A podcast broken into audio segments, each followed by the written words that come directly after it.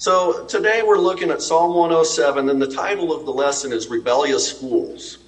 Rebellious Fools. In the previous weeks, we've looked at Psalm 107, verses 4 through 9, that gave this picture of feigning souls wandering in the desert, and it reminds us of ourselves with everything around us and all the, the luxuries that we have, yet if we don't seek God, we're just feigning souls. We're not satisfied.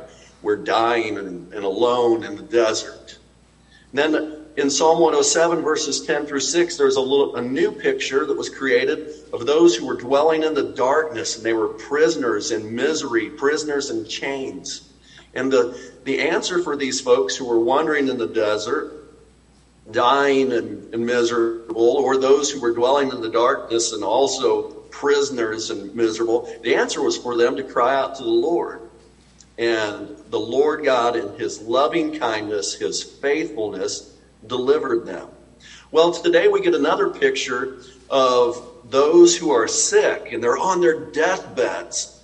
And why they are there is because they are suffering the consequences of being rebellious fools.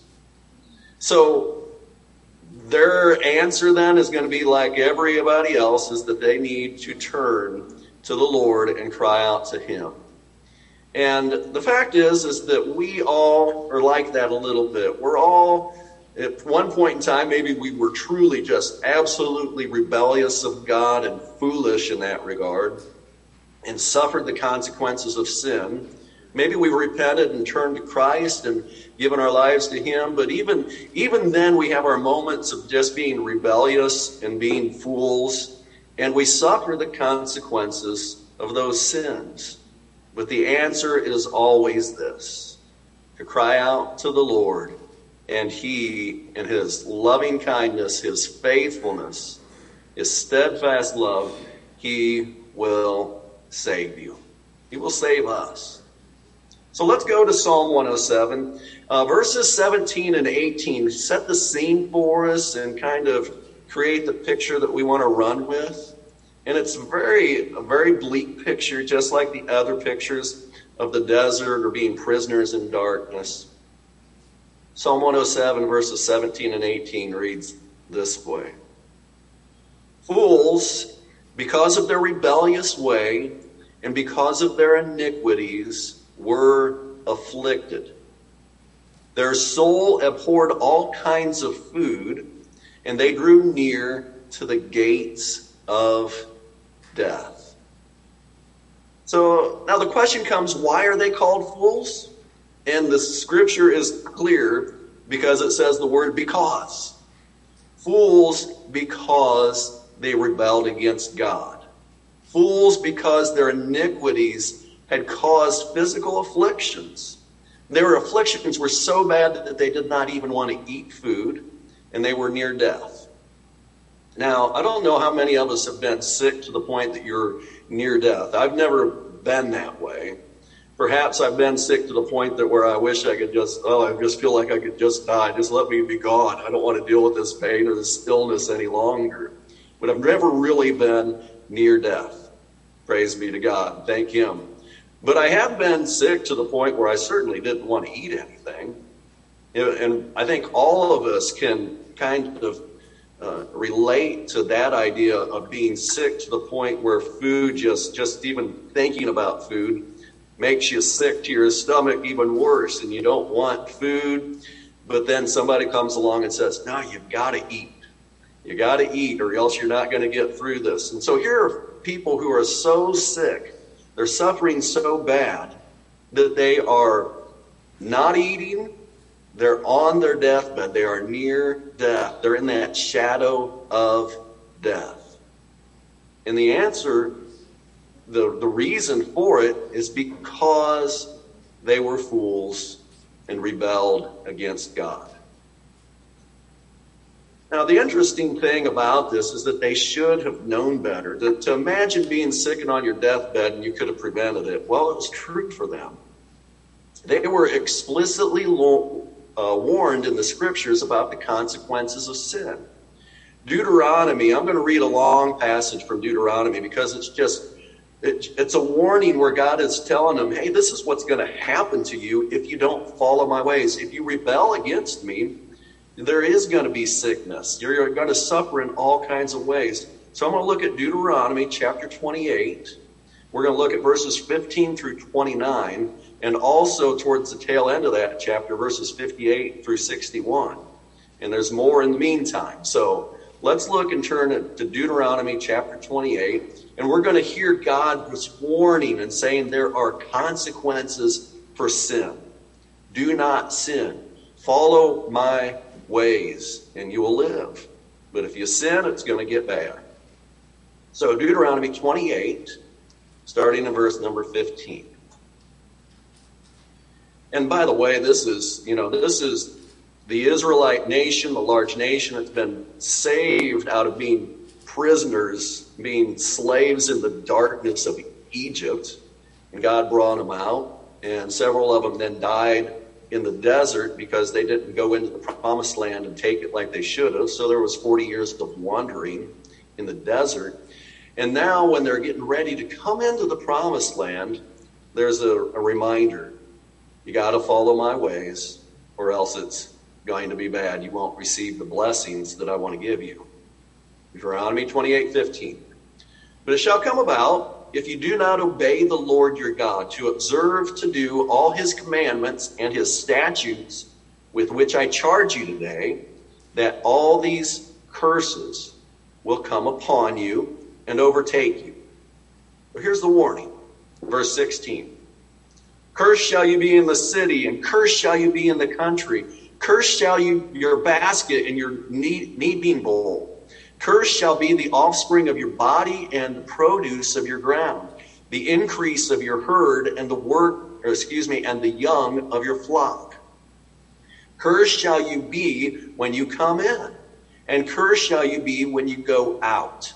The Lord will send upon you curses, confusion, and rebuke in all you undertake to do until you are destroyed and until you perish quickly on account of the evil of your deeds, because you have forsaken me. Verse 21 The Lord will make the pestilence cling to you until he has consumed you from the land where you are entering to possess it. The Lord will smite you with consumption and with fever and with inflammation and with fiery heat and with the sword and with blight and with mildew. And they will pursue you until you perish.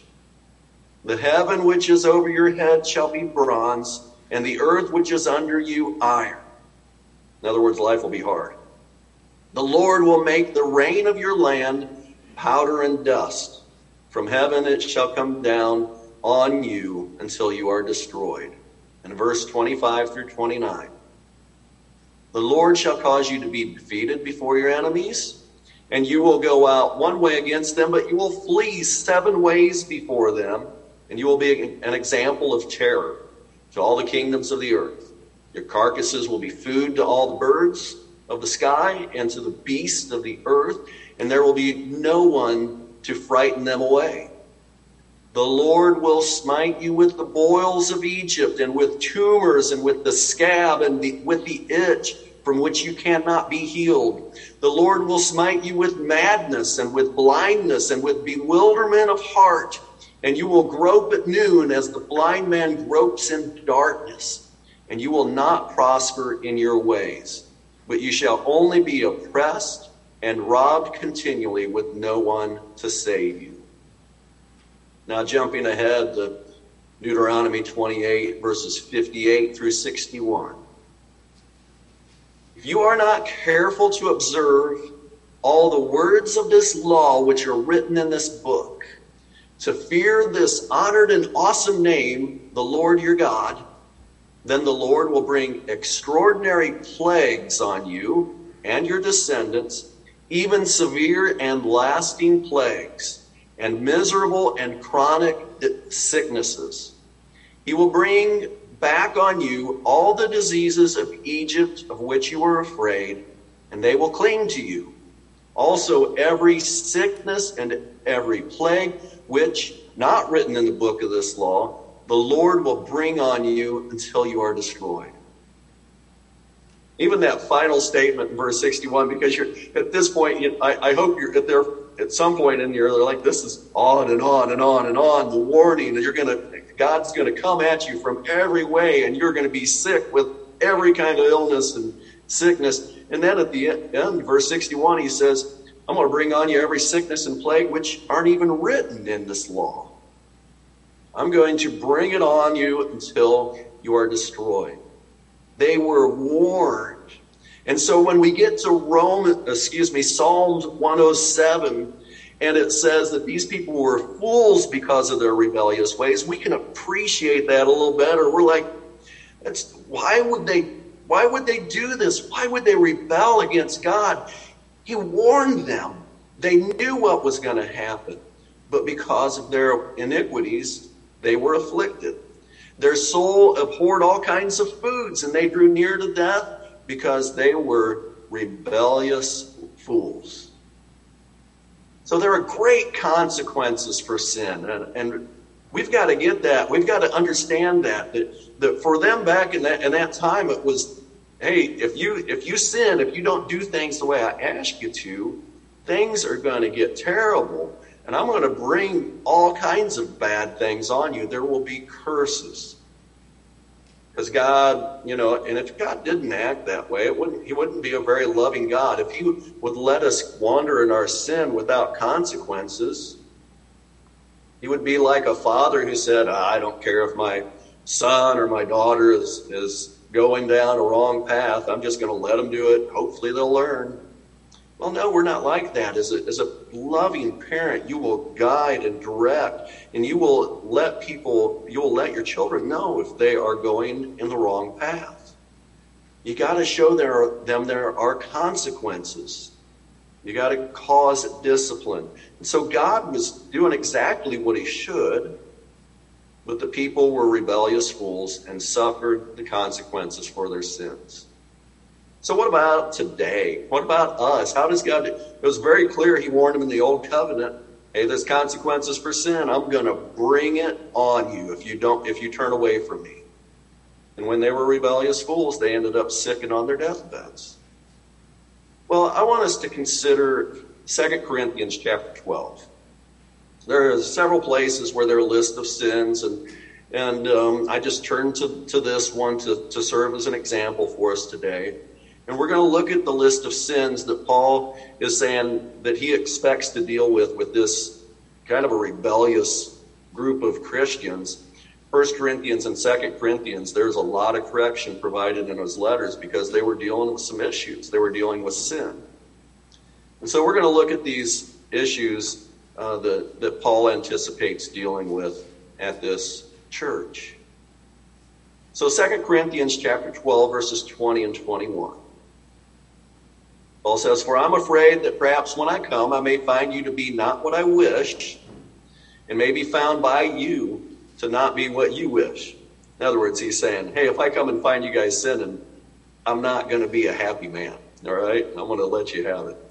So, anyhow, he says that perhaps there will be strife, jealousy, angry tempers, disputes, slanders, gossip, arrogance, disturbances I am afraid that when I come again, my God may humiliate me before you, and that I may mourn over many of those who have sinned in the past and not repented of the impurity, sexual immorality, and sensuality which they have practiced. So here in this, this list of sins that Paul's anticipating, the, the things that he's learned about this congregation and that he's trying to correct, he's telling them this list of sins, most of the list at the beginning, it's very much, uh, you know, things that are going to affect their relationships and their effectiveness as a group of people who are trying to shine the light of Christ. There are consequences when they let these sins into their uh, their group and into their family. So let's talk about these things and consider the consequence of each sin. The first sin that's lifted, listed is strife. Well, the consequence of strife is obviously no peace and constant drama. Now, if, if you are going through life and you're if you make it your goal that you want no peace and you want constant drama, well, it's kind of a strange thing. Most of us, when it comes to what is it you really want? I want world peace. We want peace. We don't want strife. So why seek after strife? There is a consequence to seeking after strife and to having that sin in your life. The second on the list is jealousy. Jealousy. This sin of jealousy has a great consequence. If you have jealousy in your life, the consequence is that you will always be discontent. You're always looking at others and thinking about what they have or what they can do or how God is using them or how God has blessed them, and you're looking with discontent upon your own life. You're living, not only is there a consequence for you, but then you're also living with ungratitude. You are unthankful to God because He has given you, uh, He has blessed you with everything that you need, and He has blessed you with gifts and opportunities to serve Him. And we ought not be looking at others with jealousy. Don't be, you're going to end up being discontent. Don't be that kind of rebellious fool. Be content with what you have and be thankful. The next sin in the list is angry tempers. Um, now, I, I, I, just have the feeling that if, if anybody out there can uh, identify with me on this one, it's usually us guys. We, we like to just, everything's got to work, and if it doesn't work right, we get a hammer out and start smacking it to try and fix it. Well, when you do that, when you have an angry temper like that, everything gets broken. Things get broken, and this includes relationships. If we have angry tempers, our relationships get broken too. Don't have an angry temper. Consequences are too great. I'm, just, I'm reminded the other day I was, I was loading the dishwasher. I was in a bad mood and something kept getting caught, and I just wanted to. I grabbed the. I wanted to grab the um, the bottom tray and just slam it closed. Come on, just close. I got tired of messing with it. And I was reacted with anger, and there are consequences when we respond like that. Don't have an angry temper. Disputes. Well, the consequences of being a disputing person, always looking for an argument, always ended uh, trying to find a way to argue with people, is you end up with no friends you have only adversaries. You're looking at everybody like an adversary. The next one is slanders, and another, another one that really affects relationships. If you speak bad about people and you talk bad about them and say bad things to the, about their name, then you're just going to end up in isolation. The consequence is, is that people will avoid you. Nobody wants to be around somebody who is just slandering others. Gossip's very closely related to this. Gossip, when you talk bad about somebody else, when you share information with others that you, whether it's right or wrong, whether it's true or false, it doesn't matter. It is going to destroy relationships. There are consequences to sin. It will destroy people's trust in you because if they hear you gossip about somebody else, it's very easy to understand that they're going to gossip about you too. So that's stay away from gossip. The next on the list is arrogance, conceitedness. You know, it's when when we think we have all the right answers, we have all the right ways, and everybody else is always wrong. Well, when we have that kind of attitude, we end up just having shallow relationships. Um, nobody is going to want to get close to us and our influence is destroyed. When you think about what we really want to do for Christ is to have influence. And if we have arrogance and we think we're better than everybody or we're smarter than somebody, then our influence is destroyed. We need to lift others up and not ourselves. We need to humble ourselves so that we can help others get lifted up and so God can lift us up. The, the last one in this, the first kind of part of the list in verse 21 is disturbances or disorder. Problem with disorder, not have, bringing order to your life, is the, the consequence is itself. It's The consequence is a life of disorder, a life of confusion.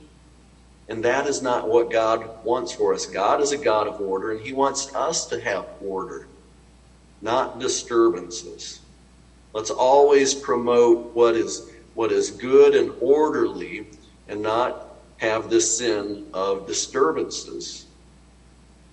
And then also listed, there are three more general categories of sin that are listed at the tail end of, of this passage in 2 Corinthians 12. And the first one listed is impurity. You know, when we think about the, we, we had talked about holiness and how we were to be God, that God calls us to be holy, and that means that we're to be set apart from what is common to serve God's purpose.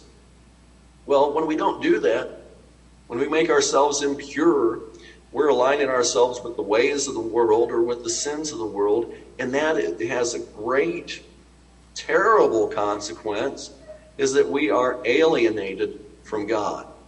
Every sin has its consequence. And here's the most general consequence is that any impurity, any sin is going to have the consequence of alienating us from God. And God's the only one who can give us peace and satisfaction in our lives. And we're ruining that. We're going to suffer the consequences if we are rebellious fools. The next one listed is sexual immorality. This is one of those things that I, as I, I think about a lot of times my preaching, this is probably something I don't mention enough we need to understand that sexual immorality has a great consequence. And the world wants to ignore this consequence because they think there's fulfillment in just going after every kind of sexual immorality and pleasing themselves in every way. Kind of the whole sex, drugs, and rock and roll thing is you just go after whatever pleasure you want. The consequence of sexual immorality, though, is that you miss out on God's beautiful plan that includes one man and one woman fulfilling each other's needs for a lifetime. And there is joy and pleasure in that relationship that God has designed for one man and one woman. So, for the young people, you need to realize that there is a great consequence if you stray from God's plan. Don't stray from it, but seek God's plan plan on, on someday, if you're not married now and you want to experience a fulfilling relationship that God has for you someday, then keep all sexual um, immorality far from you. Keep your, your mind clear of images that are not pleasing to God and save yourself for the beautiful relationship that you can have in marriage someday. And that is God's beautiful and wonderful plan. Anything that, that detracts from that starts chipping away at the, the beautiful relationship you can have in the future. So seek after God's plan for sexuality. Stick with God's way. Otherwise, there are great and terrible consequences for sexual immorality. The last one listed is sensuality. Um, this is, uh, I think some of the translations have licentiousness. But it's, it's this idea of just pleasing the senses, whatever it is, and it might include sexual things, and it might include just um, things that you enjoy. You want to please the senses. If something tastes good, you want to eat it and eat more of it. If something sounds good, you want to you want to keep hearing that and listening to it. Um, if something feels good, you just do it. That's the idea of sensuality. But pleasing the senses will always just leave you wanting more. So the only way for true pleasure is to seek after God's way. The one who designed you is the one who understands you. And if you're, you're following sinful ways, those are things are apart from God's plan, and they will not give you a true sense of satisfaction and peace in life.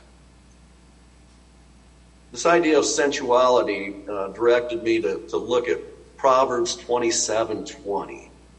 And here is the idea uh, in the picture of, you know, sin and what we want and the lust that we have for the things of this world. They always just leave us unsatisfied. And I listed a couple other verses on the outline that you can go to also. But Proverbs 27 20 says this Sheol and Abaddon are never satisfied, nor are the eyes of man ever satisfied. Now you hear this verse, and if you haven't turned and, and looked at this one, Proverbs 27 20 is the, is the verse. And you need to understand that Sheol is kind of the netherworld. It's the place of the dead where people go when they, they die. die. Abaddon is, the, is a place of destruction. So this is a picture of death and destruction. They're never satisfied. And actually, in this life, everything is falling, falling to disorder. The only way order comes is when we create order. Every, otherwise, everything is, is falling apart. But that's the way of the world. That's the way of, of life. That's the natural way as things fall apart and they die. And that's the way with it. it and the world is kind of like that. It's never satisfied. It's always destroying things. Always a storm. Always something that's falling apart. There's always a volcano that's erupting and destroying everything, right? The eyes of man are never satisfied. In the same way that death and destruction just continue on and on, the eyes of man are kind of like that. We just, what we see, we're always looking for something else to satisfy us. We're always trying to figure out what's going to make me happy. We always want to see more. It's like it's like when we're looking at our phones and we we get find something that's uh, some clickbait. We just gotta oh, what's this story about? I got to do this, and then pretty soon we're going to the next thing, the next thing, and the next thing. The eyes of man are never satisfied, and when we're just trying to please the flesh um, trying to satisfy our, our senses, it's just always going to leave us wanting. It's like uh, it's like people who are addicted to drugs. They start with one thing, and then pretty soon I've got to find something else that's going to make me a little bit higher, and the consequences just keep getting greater and greater. But that desire for something, the next thing, is always more and more. The eyes of man are never satisfied. Sin always destroys, it always has great consequences, and it's always going to leave us sick and on our deathbed. And ultimately, eternal, the eternal consequence is the greatest one. Eternally, uh, Romans 6 20 through 23 tells us the eternal consequence of sin. And it's in contrast to the eternal, you know, the great gift of life but they are completely in contrast. It's one or the other. Romans 6:20 says, "For when you were slaves of sin, you were free in regard to righteousness. Therefore, what benefit were you then deriving from the things of which you are now ashamed? For the outcome of those things is death." In other words, you are living a sinful life, and those things, the outcome, the consequence is death. Verse 22 But now, having been freed from sin and enslaved to God, you derive your benefit, resulting in sanctification, and the outcome, eternal life. Verse 23 For the wages of sin is death. But the free gift of God is eternal life in Christ Jesus our Lord.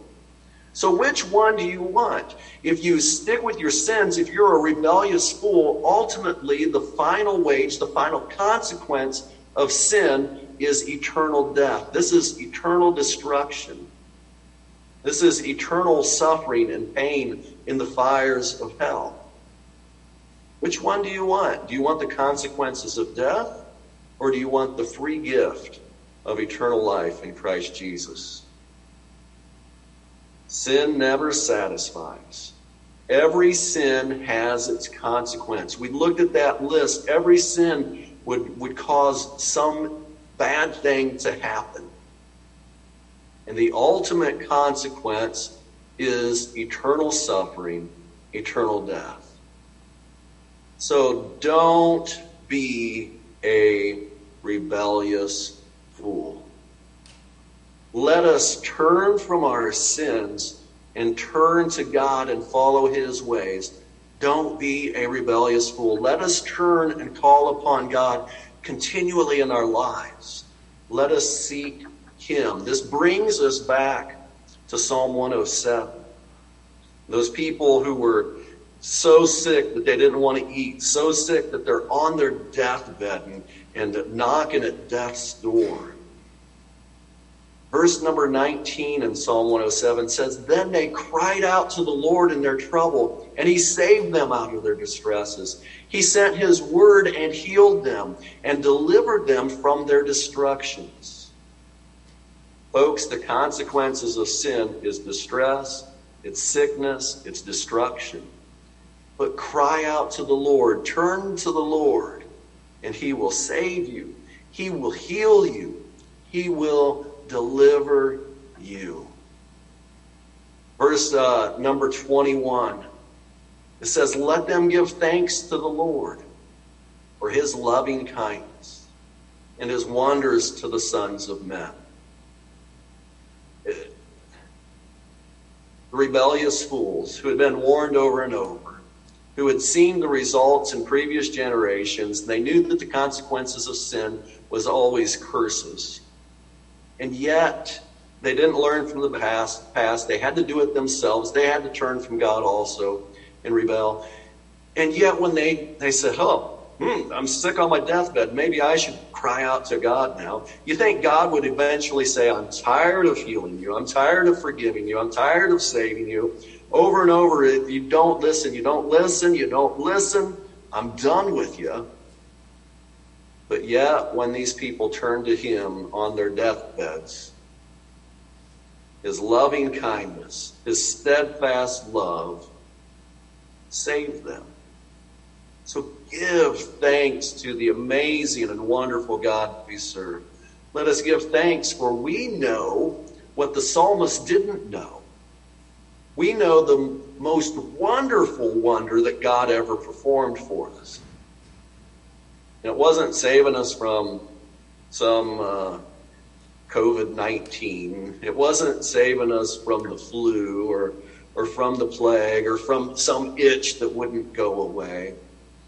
He has saved us from our sins. And this is the greatest display of love that happened in Christ Jesus. The greatest wonder that the earth has ever known or ever will know is that the Father gave his own precious and obedient Son as a sacrifice to save us rebellious fools. We deserve the consequences of our sin. We deserve death. But Jesus suffered the consequences for us. He saved us. He healed us. He has delivered us. What an amazing wonder that has been performed. And we're about to have the Lord's Supper, and we're going to focus on what Jesus did for us to save us from the consequences that we should have received for our sins. What an amazing wonder God has performed uh, for, for us, for the sons of men. Psalm 107, verse 22, this is where we end. It says, Let them also offer sacrifices of thanksgiving and tell of his works with joyful singing. I want to ask you, as thinking about what Jesus has done for you, even though you deserve the consequences of your sin, Jesus has saved you and he has taken the consequences on himself and set us free, delivered us. So, what are you going to do about that? What's going to be your sacrifice of thanksgiving? And will you tell of his works with joyful singing? Will you have joy in your life because you have been saved? Will you sing his praises all the day long? Will you keep a tune in your heart as you go through day in and day out? We don't have to just sing on Sunday the praises of God. We can sing continually to him. We can give our lives as a sacrifice of thanksgiving to him. So don't be a fool. Don't be a fool, a rebellious fool, and suffer the consequences of sin. Cry out to the Lord. He is faithful, steadfast in his love. He will save you. If there's anybody that hasn't given their life to Jesus, that's what he's calling you and saying, I will save you. I don't care about all the dumb things you've done. I will fix the issue. I will take the consequences on myself and set you free from those consequences. So turn to Jesus, give your life to Him, and live for Him forever. And for those who are saved, I, I just want to encourage you have this joyful thought in your life this week. Give thanks to God because you are we are rebellious fools at times. But Jesus is always there to save us. Keep turning to him, keep turning from those sins, and let's live for Christ. Right now, let us uh, then turn. I do want to say, if anybody wants to be immersed into Christ, you get a hold of us. You let us know. Give your life to Him because He has done wonders for you. Now, let us turn and uh, I'm going to turn this over to the men in the congregation and let them lead us as we gather around this table and remember the wonder of Christ.